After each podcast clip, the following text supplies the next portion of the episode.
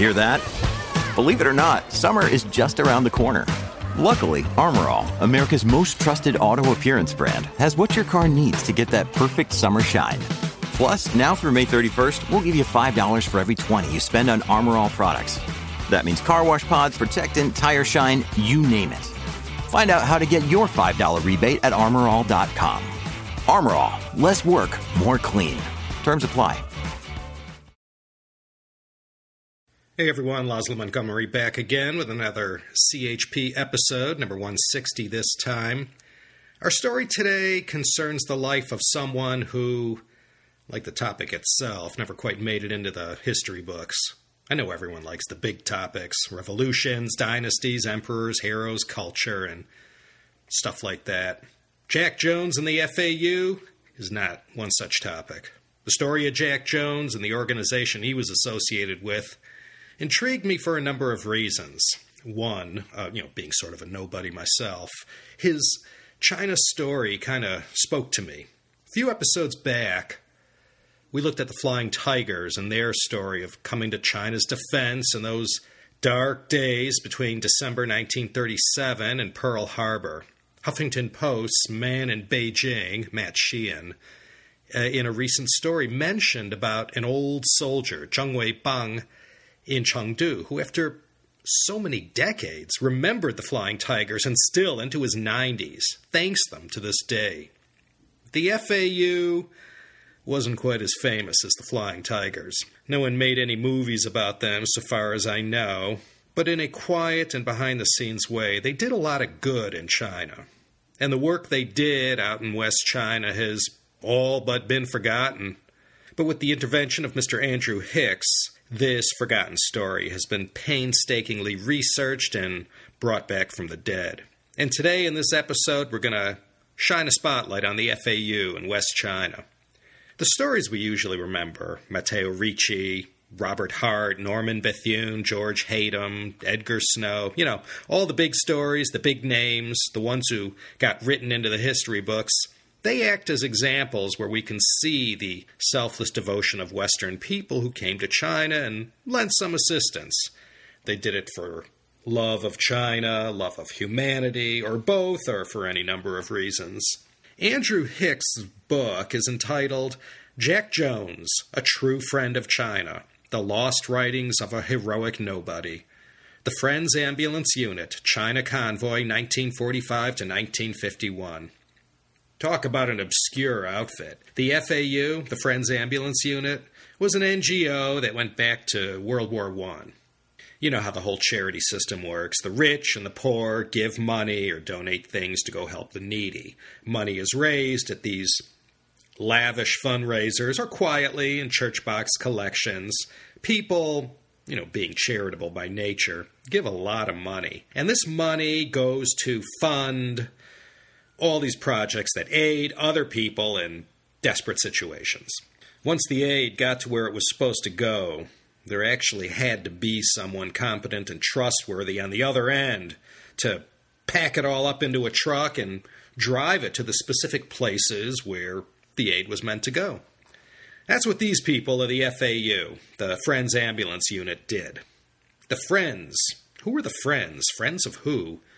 These were the Quakers, their official name for their religious organization is the Religious Society of Friends.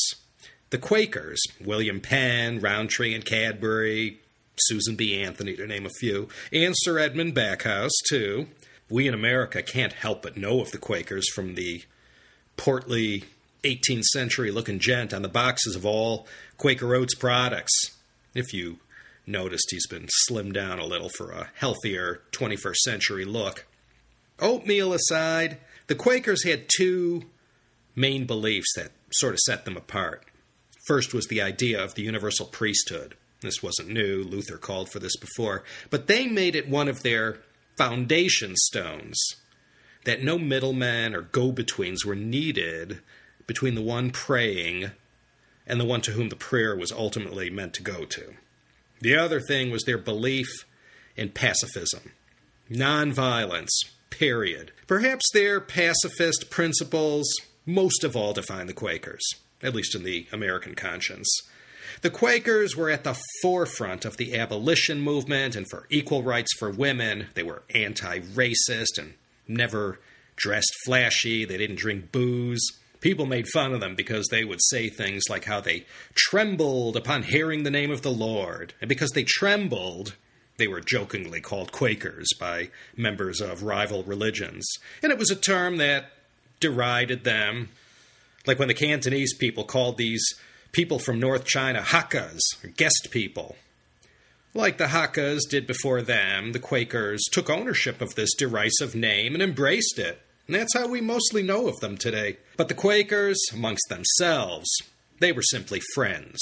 They wouldn't say back then, hey, is he a Quaker? It'd be more like, is he a friend? So the Friends Ambulance Unit, later called the Friends Service Unit, the FSU, this was a Quaker funded relief organization. This story takes place mostly in and around Chongqing, right after Japan surrendered. Boy, I'll tell you, we've rambled on endlessly in so many past episodes about the times back then. The chaos, the fighting, the breakdown of civil order, famines, and political crises. There's no need for me to tell you, things were tough in China between 1945 and 1950. That was a rough half decade by any historical standard.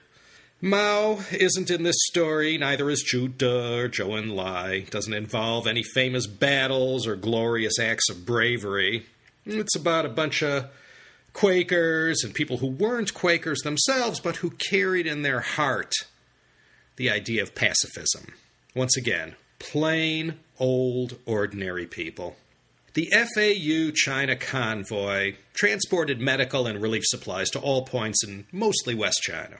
The people of the FAU were what was known back then as conchies. That was a derisive term for a conscientious objector. You could register as one in World War I, and this got you out of any fighting. But it didn't get you out of the war. There was more to fighting wars than firing a gun. So these conscientious objectors served willingly and patriotically in other non combat ways. The FAU provided one outlet for conscientious objectors to perform their wartime service. The Quakers had been coming to China since 1896. That's when they began sending their own missions there. It was the British Religious Society of Friends who launched the Friends Ambulance Unit. The unit served in France and Belgium during World War I. 1936 to 1946, they drove ambulances and served their fellow man in and around London. In 1941, they went to China and served throughout the war, transporting medical supplies and providing basic medical services.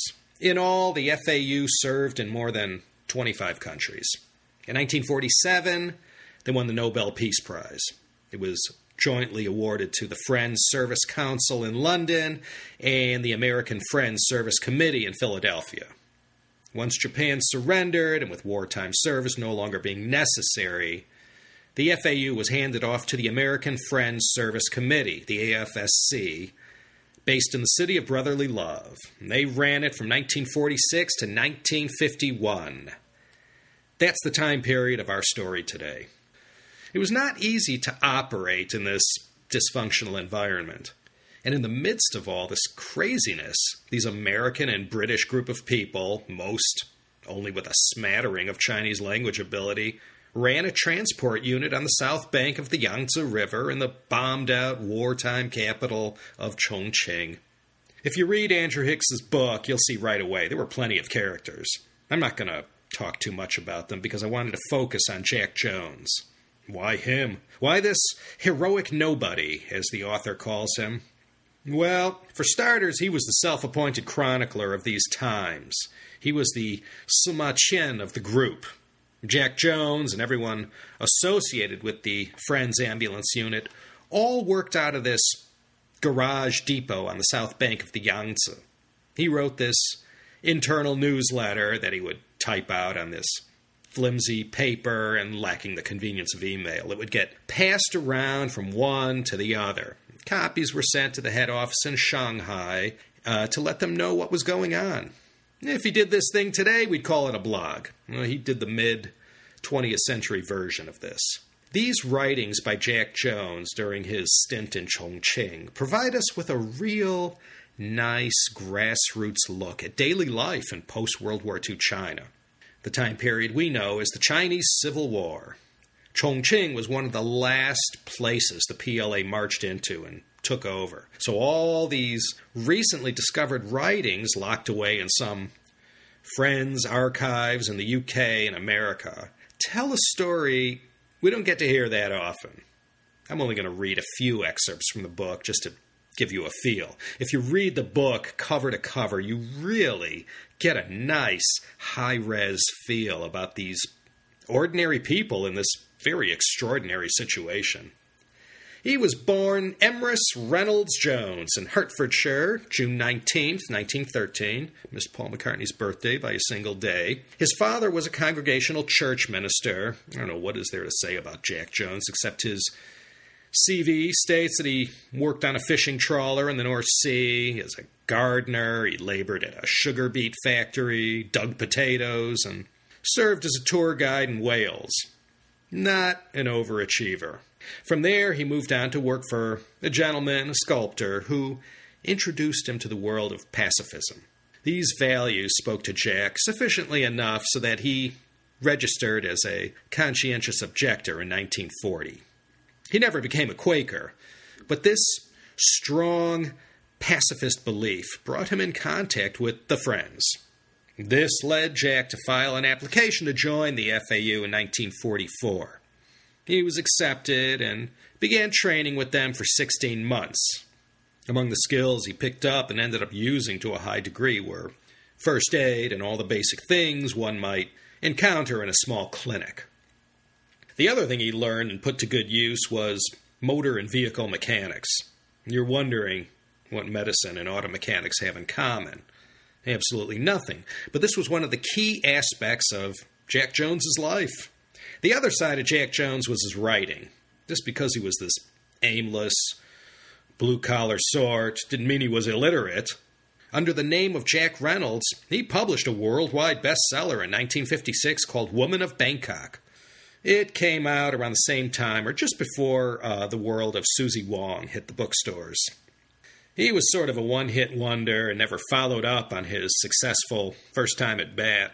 He was a prolific writer during his time in Chongqing, and dare I say, when it came to verbosity, he even gave your humble narrator a run for his money. I'm going to read a bunch of excerpts from his newsletters and correspondence throughout this episode. He has a way of saying things. The FAU that worked out of that South Bank garage in Chongqing were there to support the relief efforts of the International Relief Committee, the IRC. They were based in Shanghai. They were set up and funded by various mission organizations who brought in tons and tons and tons of medical supplies, drugs, and equipment that was distributed throughout the system. To handle Western China, the IRC turned to the FAU.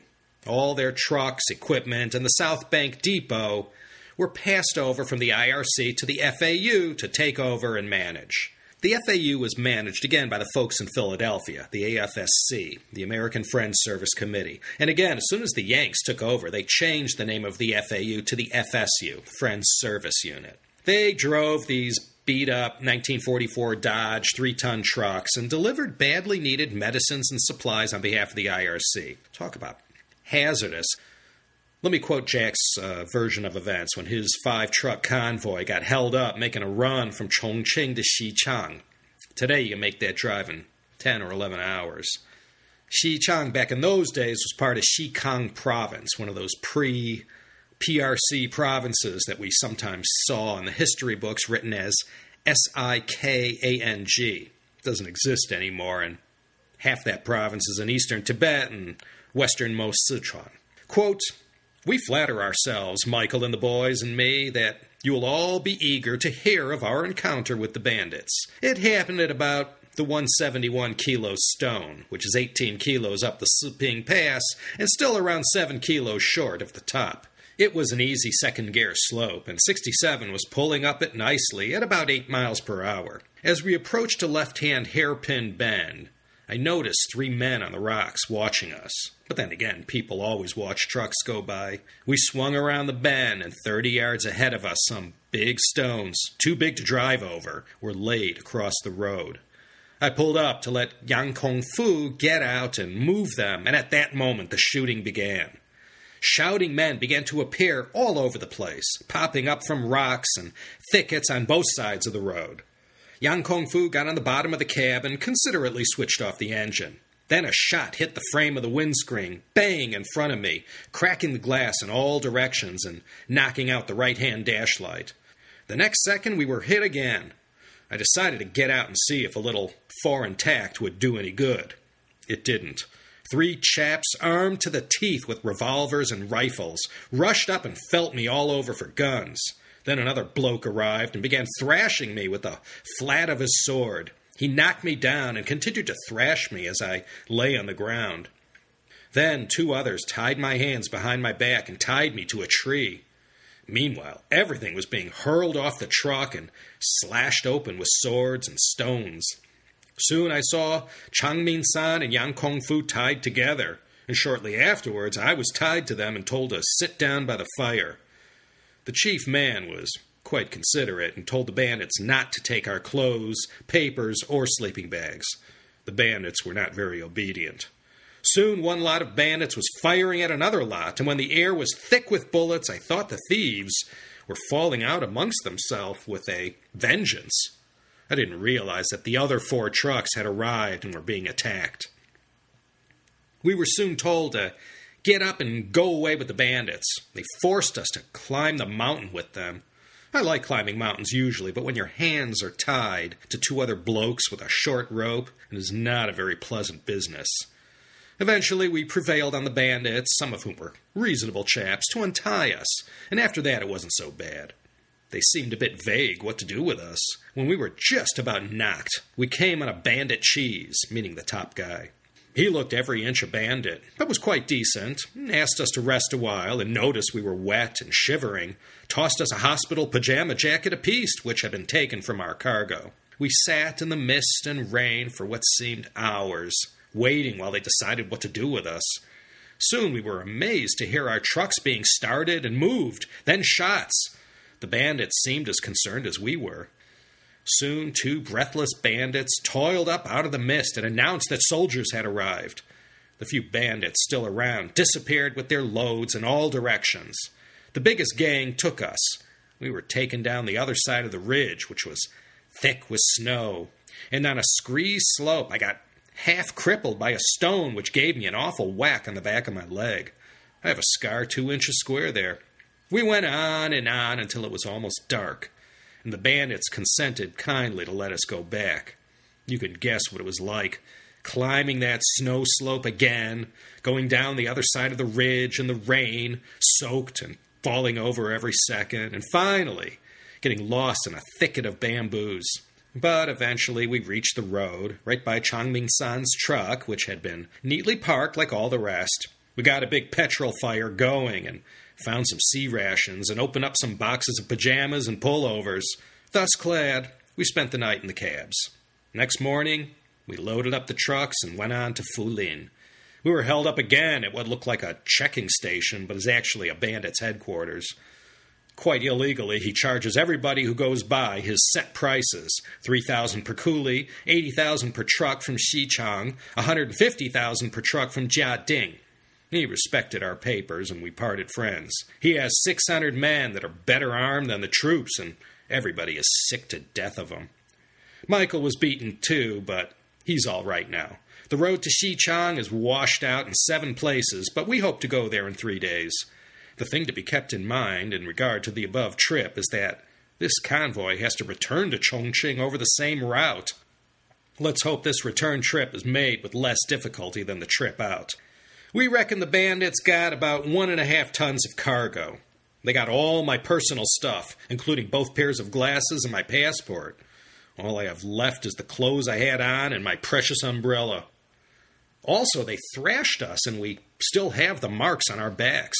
If they catch us on the way back, the price for our ransom is expected to be 200 ounces of silver, according to present prices. End quote. Jack and the rest of the convoy survived that ordeal that went down end of May 1947 and lived on to drive many more convoys. But that was the kind of stuff they faced time and again. And there were no cell phones, no 911s or CHP call boxes along the side of the road. That's California Highway Patrol, not the more well known history podcast. This kind of stuff happened all the time, and they had to deal with it. West China, mid to late 1940s, this was a rough theater to operate in. Conscientious objectors to the man they may have been, but their work was often no less hazardous than the infantry marching to battle. In any number of situations that this convoy might face, death or dismemberment was always a real life situation. There were a lot of Jack Joneses who had similar or even more harrowing adventures in China during this rough and tumble time. Most of their stories are either lost or buried in some attic or archive, waiting for their Andrew Hicks to come in and discover them. Jack and his colleagues at the FSU weren't the only ones. But in looking at this one example of Westerners who came to China like Jack, I hope we can all get a sense of all these people, their adventures, and their acts of selflessness.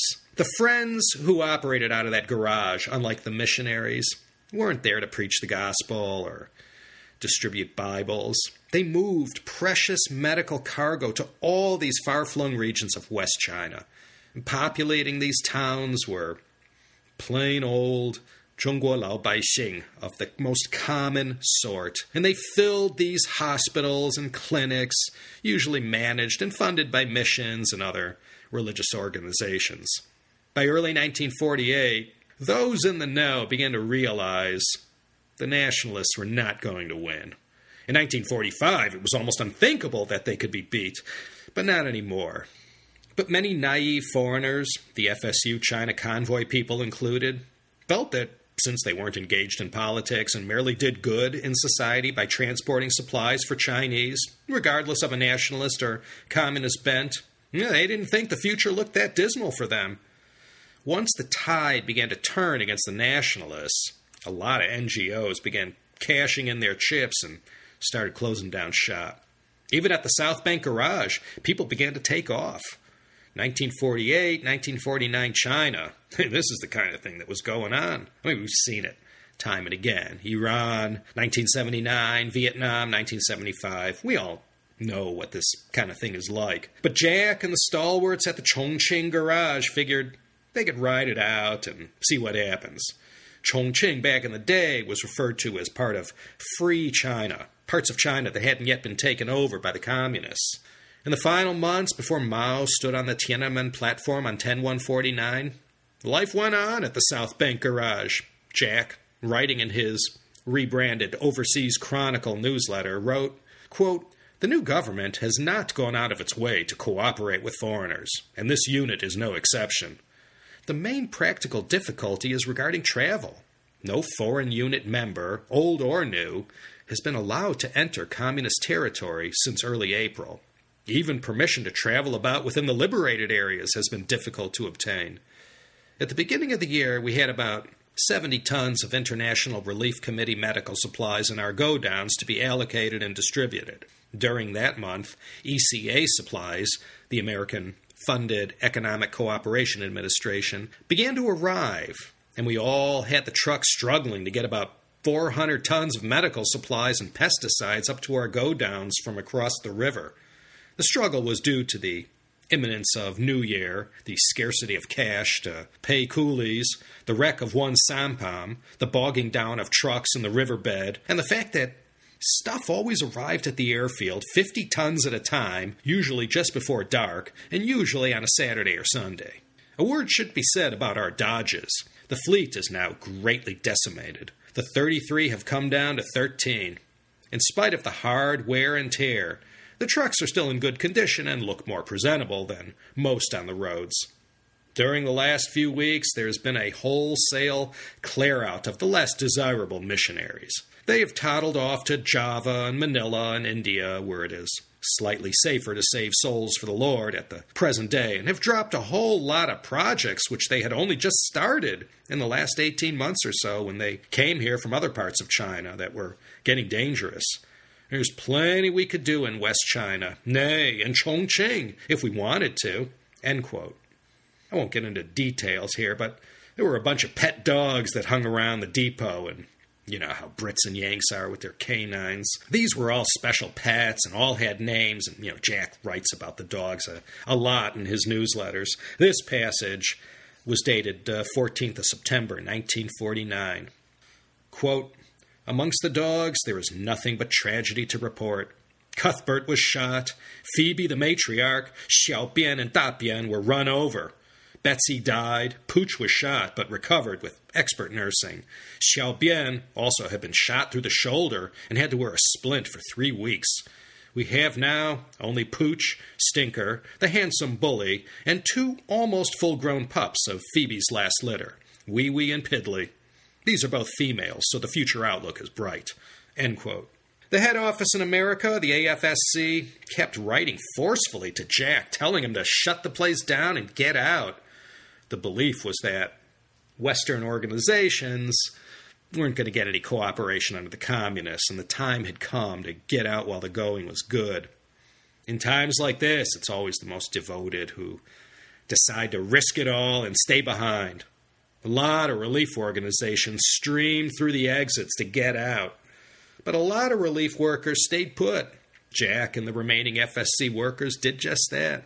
As long as Relief supplies continued to arrive in China. The FSC in Chongqing felt their job wasn't done yet. I won't get into detail, but around the time Mao was saying his piece on the platform of the Gate of Heavenly Peace, Jack was dying in the hospital from scrub typhus. This one almost did him in, and it took quite a while for Jack to crawl back into the saddle. I can't imagine how horrible it must have been for Jack or anyone getting run through the typhus ringer and that Chongqing heat and humidity at the moment a new nation was being declared. Anyway, Jack survived it. So, on the one hand, Jack was being pressured to get up, get out, and vacate the premises. Jack was saying that there was still a ton of stuff they could do. Money was more scarce than usual, and in these tumultuous times, the banking system was spotty at best. To keep the garage afloat and ensure payroll was met, the FSU generated revenue by extorting other relief organizations or foreign consulates with exorbitant transport fees. The other way to make money was hit and miss. You know, if you're like a Hong Kong taxi driver and you drop someone off on the peak at 2 in the morning, it would sure be nice if someone was waiting there looking for a ride down to Wan Chai or maybe across the harbor. Same with the FSU. The hope was that after they dropped their load somewhere in West China, there was someone there desperately looking for a convoy to take their cargo to Chongqing. Between these very lucrative return cargo jobs and overcharging distressed foreigners clamoring to vacate the brand new People's Republic, they kept everything going. And I want to repeat, this was all in Civil War Chongqing, right at the moment when China was transitioning from the ROC to the PRC. In one of his dispatches to the head office, Jack Jones remained optimistic about the future prospects and said of this Friends Service unit, quote, FAU transport is better known in China than any other FSU work. People, missionaries, doctors, and such, often say to me, long after your malaria projects and your other flyaway projects are forgotten, FAU transport will be remembered it is the one unique FAU contribution which is unquestionably useful and irreplaceable. I agree with this view, and I believe that we are so well known and have such a good reputation that we could survive the changeover and continue to function. End quote. And this core unit operating out of that rundown depot on the south bank of the Yangtze combined their skills and magic like like the Baxian Guohai, the Eight Immortals, remember them? To make everything happen, Jack wrote, quote, do you realize that with the exception of the new blacksmith, not one of our employees has been with us less than three years? That the whole 47 of them are welded into one team that works, each member in perfect harmony with his fellows? You have here a very fine instrument for relief work, forged and tempered during the nine years of hardship and adventure. It would be ridiculous to break that tool to pieces unless quite convinced there was no place for it in West China. Jack began to make impassioned statements on behalf of his Chinese staff. I think he sort of knew the end was going to come sooner or later and that this wasn't going to have an amicable ending with the Chinese staff. The AFSC had earmarked $2,500 to pay off all Chinese employees and repatriate them to wherever they came from. And we'll see later on when they crossed that bridge finally. It was messy indeed. I wanted to lift a quote from Andrew Hicks. He gave quite a decent summation of the daily grind for these guys that did this job, and certainly says it better than I can. Quote Convoys out on the road had to be self sufficient, sometimes waiting weeks to obtain spares and digging themselves out when roads and culverts collapsed under them. But somehow, against all odds, the medical supplies had to get through. What they had to deal with was overloaded, worn out trucks, short of spares, constantly breaking down, and tires bursting all day. They endured drafty cabs that were desperately hot and humid, or else freezing cold, unpadded seats, and hard springs and potholes that jarred the kidneys. There were holdups when bridges were down, landslides, torrential rain, and feeble wipers, brakes constantly failing. There were holdups when papers and permits didn't satisfy, when soldiers demanded a ride, life threatening holdups by bandits, squalid inns, and ticks that kill with typhus when you stopped for the night. And China had no real road system, certainly none that were sealed. Impossible hairpins up the mountains, the truck crawling at a walking pace, if at all thousands of kilometers to go for weeks and months at a time, and on board, medical supplies that was desperately needed to save lives. End quote. Made me think of that Norman Bethune episode, CHP 113, how he died out in the middle of nowhere of a treatable disease. If the transport had been operating, he perhaps would have survived. He's a famous example of someone at the end of the supply chain who depended on these medical supplies delivered by selfless souls like these Quakers and other like minded individuals. The Friends Service Unit, they were just helping the common folk, the nobodies, the Shijing Xiaomin of Western China. And as the communists took the last vestiges of control from the nationalists, this created an entirely new dynamic for Jack and everyone at the South Bank garage. Even as this was happening, Jack Jones, in the face of calls for him to shut that operation down and get out, was very intent on transforming the garage into a clinic to help the poor. He was sure he could do it and made impassioned pleas for support for his idea. He got his clinic, mind you, it didn't get the kind of funding he hoped, so the transport side of the FSU didn't get shut down just yet. Work they got delivering supplies paid most of the bills of running the clinic. This was around the end of 1949. The new People's Republic of China had just been formally founded. On January 21, 1950, the PLA made themselves known in Chongqing. Jack wrote, quote, Next morning, when we woke up, we found communist soldiers in our yard. Later that morning, they borrowed three of our trucks, and a few minutes after that, an officer came in and told us our trucks were not KMT trucks and no further use would be made of them. There was no more excitement until that night at 10, when Fleta looked up and said, Oh, what a lovely pink sky. There must be a fire somewhere. We just had time to duck when the wall by my ear came in about a foot and went back again in that old familiar way, and the windows burst open over our heads, and a sound of tinkling glass was heard all over the shop. This really was a beaut, and blew in our bedroom wall in one place and busted several walls of godowns. Nobody was hurt, but we have been dealing with some dreadful casualties since. I was called in to Tuqiao the next day to see a communist staff officer in this district. I must say, this officer and the other communists I have met this far have made an exceedingly good impression. The officer asked us about our unit. We were told to carry on as usual until the political officers arrived, and this we are doing to the best of our ability. Jack found out later the retreating nationalists had blown up an ammunition depot with devastating effects and followed that up with an impromptu mini white terror gunning down any communist leaning elements in Chongqing, many, of course, students and teachers.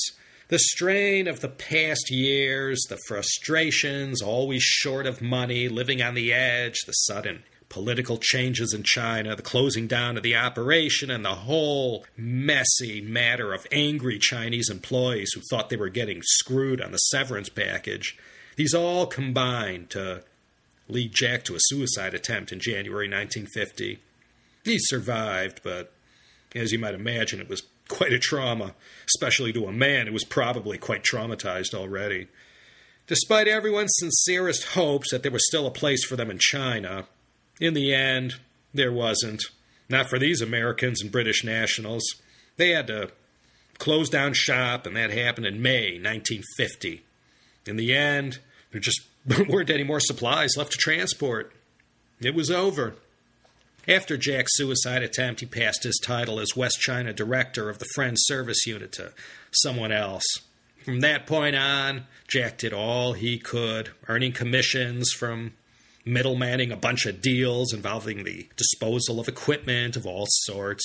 For those last months the FSC, he was like John Malkovich's character Basie from Empire of the Sun, living by his wits and surviving through acts of buying and selling. And the locals began to get the sense that under this new government, there was going to be some payback that was going to go down. And not just against the foreigners, but against those who worked side by side with these foreigners. This thinned out the ranks of locals uh, associated with the South Bank Garage. It also impacted the amount of enthusiasm with which locals went out of their way to provide help or assistance.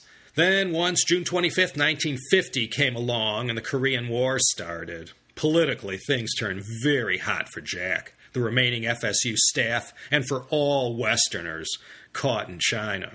This was especially for China's new enemy number one, the United States. See, there were still quite a few who, like Jack Jones, didn't immediately leave. The new PRC government hadn't thought of a plan for how to handle all this. What followed was really a Kafkaesque nightmare of waiting for exit permits. And while all these Westerners stuck in China, missionaries, NGO workers, businessmen, and a cast of thousands of minnows all stuck in this net, they had to face a sometimes hostile populace who knew the coast was clear to blow off some steam and give these foreigners a taste of their own arrogant medicine. Anyone who always had even the slightest xenophobic itch to scratch lived at the perfect time. It was open season to get back at foreign employers, bosses, and any other privileged so and so under the Ancien Regime. If you wanted to file a grievance against a former employer, New and efficient channels were now at your disposal. Despite the changes, once the transport unit was completely shuttered, the clinic, Jack's brainchild and his new passion, kept going. All manners of Lao Xing from in and around Chongqing made their way to this clinic for all their medical ailments. These tended to be mostly skin lesions and respiratory afflictions. It had operated concurrently with the transport unit, but now with the transportation unit shut down. It was a full time medical facility and much expanded. Jack had written of the South Bank Clinic, as they called it, quote, the history of the South Bank Clinic dates from November 5, 1950, when we threw open our doors to all comers. The majority went into the first room, where John, assisted by the Rumens and the Yens, dealt with abscesses, skin diseases, coughs, and stomach upsets. In an inner sanctum, Jack and Fleeta dealt with all the gyno cases, and anything sent through by John is doubtful. Besides normal clinic work, a number of specialties are carried on. There is a scabies clinic in a converted truck body in which one of the employees scrubs and anoints the males, while Dorothy Rumen is bath attendant to the women and children. Dr. Nutting started an eye clinic, which is carried on by Mrs. Sam, assisted by yet another chap out of the garage who puts in about three hours daily on trachoma, etc. This eye clinic deals with roughly 70 people a day. The vast majority of patients seem to have minor complaints, which we are all well able to deal. The government has so far displayed little interest in our clinic, either friendly or critical. The government of China had a little more in their mind in 1950 than the FSU and their clinic. But in December 1950, they indeed shut it down after one full year of service to the communities. Jack had delivered 180 babies during the lifetime of this clinic and during his stay in China. Not bad considering he was mainly a driver and a mechanic. Dorothy Rumen gave a pretty good summation of daily life at the clinic in a letter back home. Quote, the sun very seldom peeks through the clouds. Our hands are continuously cold, and the candles don't shed much light. but these are trivial inconveniences. Constantly, we are reminded by the sores, the semi nudity, the patched and tattered garments hanging from shivering shoulders. On all sides, there are the unheated shacks where a slim candle provides the only extension of daylight, where fuel is so scarce that it cannot be spared from the cooking to wash the dirt and scabies from a baby's blistered body with warm water.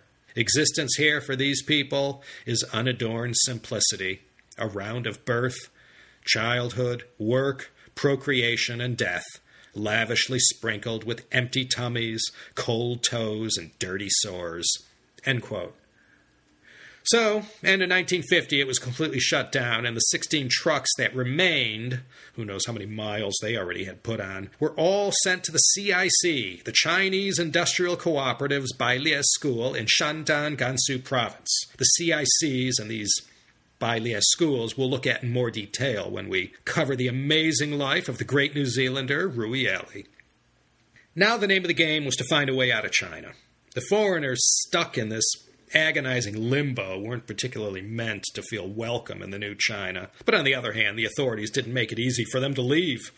Little by little, the exit permits began to trickle in, and by mid May 1951, Jack and the last of the unit got theirs and were able to get out, crossing the border into Hong Kong on June 1st, 1951. That was one long half year period between the time the clinic was closed and the time these last FSU members were able to leave China.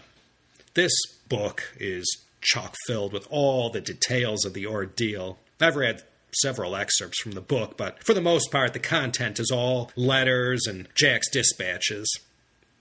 Jack arrived in Hong Kong after what was truly a long stretch of lacking any of the pleasures of comfort and convenience.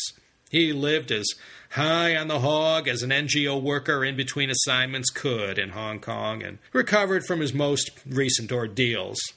Like everyone else in the unit, he moved on to another job. For Jack, this was a position with UNICEF in Thailand as a transport officer, something he was eminently qualified for. As I mentioned at the outset, Jack enjoyed a spot of fame with his book, Woman of Bangkok. He lived out the rest of his days there, enjoying a bit of local fame amongst the circle of expats and some of the Thais who associated with him. He married a Thai Catholic woman, and together they had six sons and a daughter. He only returned to England once, it wasn't for that long. Thinking back on what it was like in Thailand during the 50s, 60s, and 70s, especially during the Vietnam War, I'm sure Jack lived a good life. Jack Jones died in a Bangkok hospital in his 71st year from cancer of the ear and from pneumonia. In closing, let me quote Andrew Hicks, who wrote of Jack's writings. Quote, those newsletter articles have, I hope, now been given a new life, and Jack should be recognized as a fine blogger of the pre electronic age, leaving behind a unique impression of the unsung work of an obscure Quaker unit and a last glimpse of feudal China as the new communist era was dawning. His Chongqing stories also remind us what can be achieved against all the odds when deeply held principles really matter to a group of like minded people. Historical lessons are too readily forgotten, and the message of pacifism and nonviolence that Jack and his fellow workers taught by example sadly needs many reminders today. The book is called Jack Jones, A True Friend of China The Lost Writings of a Heroic Nobody, collected and edited by Mr. Andrew Hicks. I hope you enjoyed this overview of the Friends Ambulance Unit China Convoy. The book is available at QuakerBooks.org or through Andrew's website. I'll put links to them all on uh, the CHP website. The book, by the way, was uh, published by the Venerable House of Earnshaw. If you love books about Asia, please go check them out. The legendary Graham Earnshaw. Visit them at earnshawbooks.com. Quality books on China and beyond. Sorry, this one took a little longer than usual. Next up is going to be one of those patented CHP long winded multi episode series on a topic that has been requested almost as much as TCM. I hope you'll enjoy it. Be looking for that soon. Although October is looking pretty dicey, but we'll see. Anyone Who has even a passing fancy about investment and finance in China? If you're not listening to the China Money podcast, go check it out. Host Nina Xiang, for years now, has featured all kinds of interesting and knowledgeable folks who are in the thick of the world of finance and investment in China. The podcast is in iTunes. You can find it at ChinaMoneyNetwork.com. I've been listening for years. Some great guests on, people that really know what they're talking about. Go check that out with Laszlo Montgomery's highest recommendations. My fraternity brother, Mitch Stern, yes, sperm whale himself, informed me the other day that there are two guys at our alma mater, University of Illinois, who are broadcasting the Illini football games in Mandarin. The U of I, with 5,295 students on campus from China, is ranked first in the U.S. In 1980, when I was there, you had a total of about five or six. Of course, I knew them all. So this is going to be that, something different this time. This story is just one drop in the bucket as far as examples of positive and constructive ways both Americans and British, separately or as one, did some good in China. Jack Jones and the Friends Ambulance Unit, a Friends Service Unit, like so many others and like so many listeners to this podcast, they had a soft spot in their heart for the Middle Kingdom they came, gave of themselves, showed some love, and made a difference in a lot of people's lives. Laszlo Montgomery here, signing off from Los Angeles, California. Hey, baby, we got four Chinatowns. How many do you have? Join me next time, won't you, for another exciting episode of the China History Podcast.